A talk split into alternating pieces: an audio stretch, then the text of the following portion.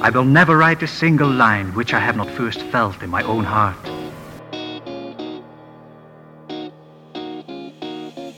He'll teach you everything. Truer words were never spoken. All right. Language and writing were made available. I'm writing this down. This is good stuff. Hi, I'm John. This is John Helps You Write Better, and let's uh, let's write better. I'm recording this from inside my car uh, during a terrible thunderstorm. You might hear the rain outside or the thunder periodically, but uh, I've taken refuge in my car before I, I, I drive where I need to drive, and I thought this would be a great time to talk to you a little bit more about marketing, because, well, what else are we going to do while we wait for this rain to blow over? Book marketing is one of those giant mysteries that people feel needs to stay mysterious. Uh, some people feel it needs to stay mysterious because we are trying to sell you a thing to get you to behave and operate in a certain way. I've got a marketing plan for you. It's available for 22 low payments of $4 million. Something like that. Other people think book marketing should be mysterious as a kind of gatekeeping if I don't tell you how to do it, you have to figure it out on your own, and that will sort of, with Darwinian selection, uh, get rid of the not good writers or the not serious writers or some nonsense like that. Other people think book marketing needs to be mysterious because it's controlled by giant corporations, which it is, but that's no reason to have it be mysterious. Book marketing is so often mysterious because, unlike the act of writing, which has been heavily codified and dissected and is more or less agreed upon in terms of you need a beginning, middle, and end, a few acts, some scenes, some dialogue, etc., etc. Book marketing can be done in any number of ways. Any number of ways. If you wanted to be very avant garde with it and willing to take some very bold risks, you can use the same platforms everyone else is using, but use them in different ways. You can use TikTok to create a strange series of TikTok videos that promote your book.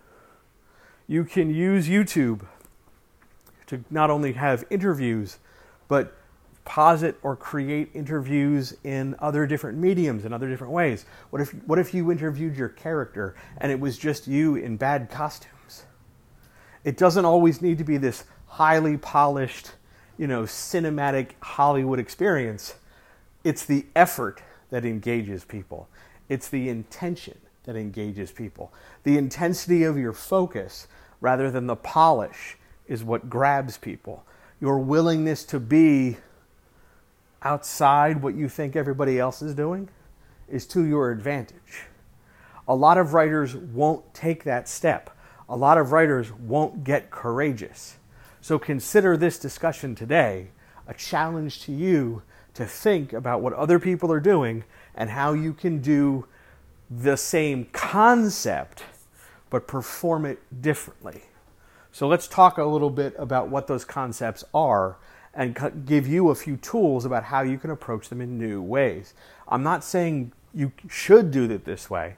I'm just trying to get you to think. I just want you to think about what the expectation is and then how you can challenge it, defy it, or stand out from it. Because in part of that standing out, it gives you an opportunity to say, hey, pay attention to me for two seconds, which on the strength of your pitch or the strength of your marketing might be all you need to make that sale.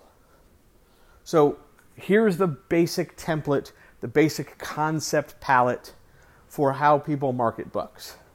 They finish their book, they get their cover they have a back blurb. They use an image of the cover along with a truncated short pitch and a sales link to put together a tweet or a post on some social media platform, whether that's Blue Sky or Threads or Twitter or Mastodon or whatever, a text based thing, and they sort of put it out there and lob it up. Here it is, here's my post. Maybe they come up with two or three different ways of presenting the pitch or presenting the link or leading us to the link, but it's always going to include image, link, pitch.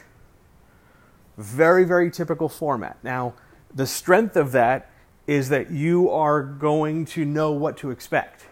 And it requires you not to reinvent the wheel in terms of coming up with a pitch that really engages. We have these three parts this link, this image, this pitch. We can't really change the link because we need to drive the reader to, to make that action, to take that next step. So we can't really do anything about the link. But can we change the other two parts? Does it have to be a static image? Could we use a clip? Could we use something animated, something with motion to also suggest something in the pitch? Could we could we use other media in other ways to give an evocative approach to talking about your story? Now, when it comes to the pitch, why does your pitch have to follow the format like everybody else's? X plus Y minus Z equals book. Why do you have to do it that way?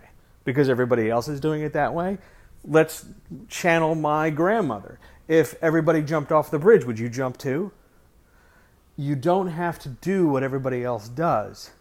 What if your pitch was framed as I don't know, a multiple choice question. What if you were willing to look outside the basic construction of something to see that the point of the pitch is to give an impression, an emotional stake, a little bit of dopamine, a little bit of ooh, interest, that the link then validates and verifies?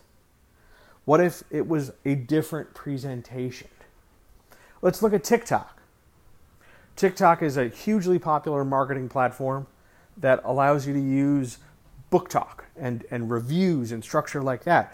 But why does it have to be just a talking head, but you know, with a bookcase behind them and a few splash graphics overhead?